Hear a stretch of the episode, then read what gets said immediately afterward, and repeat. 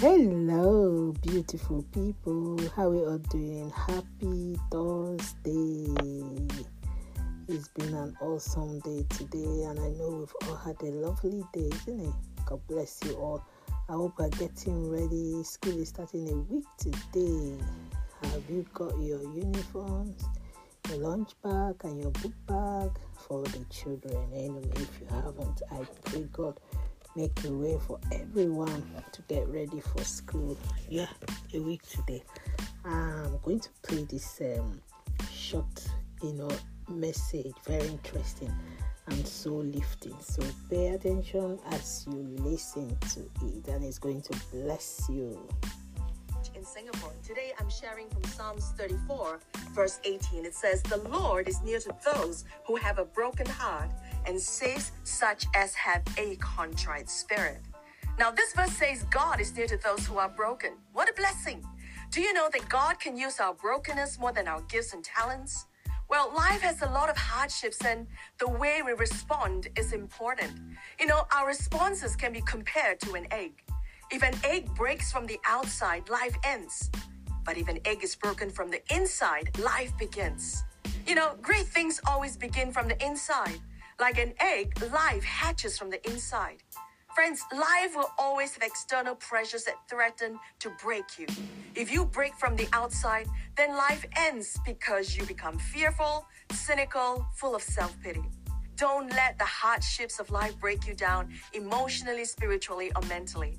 Instead, choose to surrender to the Holy Spirit and be broken on the inside because that is when life begins. In 2012, I had stage 3 breast cancer.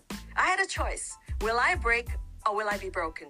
Do I allow self pity to break me and complain, oh God, I've given my life to pioneer a church and we've built many generations of young leaders. Why God? Why me? Why me? Do I let cancer break me that way? Or do I allow myself to be broken on the inside by the Holy Spirit? Well, I chose to surrender to God. And today, God has added a new dimension to our church. Miracles and breakthrough services were birthed in our church, and many people are being impacted. Friends, God feeds the multitude with the brokenness of our lives. The bread has to be broken in the hands of Jesus before it could miraculously feed the people. The anointing only flowed when the alabaster jar was broken. Even Jesus had to allow himself to be broken on the cross for our salvation and healing. Remember, blessings are found in the brokenness. From brokenness come great breakthroughs.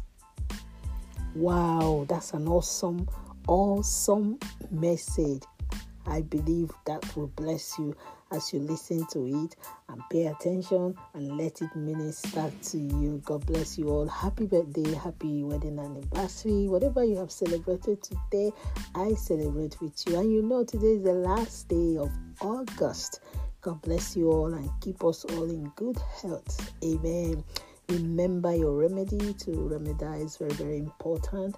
And in case you've not given your life to Christ, what are you waiting for? Give your life to Him and watch Him do the unthinkable in your life. And on that note, just keep bouncing and basking in the Lord until I do come your way again. It's only me, your get comfy 69, reminding you that at the end of the tunnel, light always show forth. Yes, what did I say? Light always show forth. Remain and God bless. Bye bye.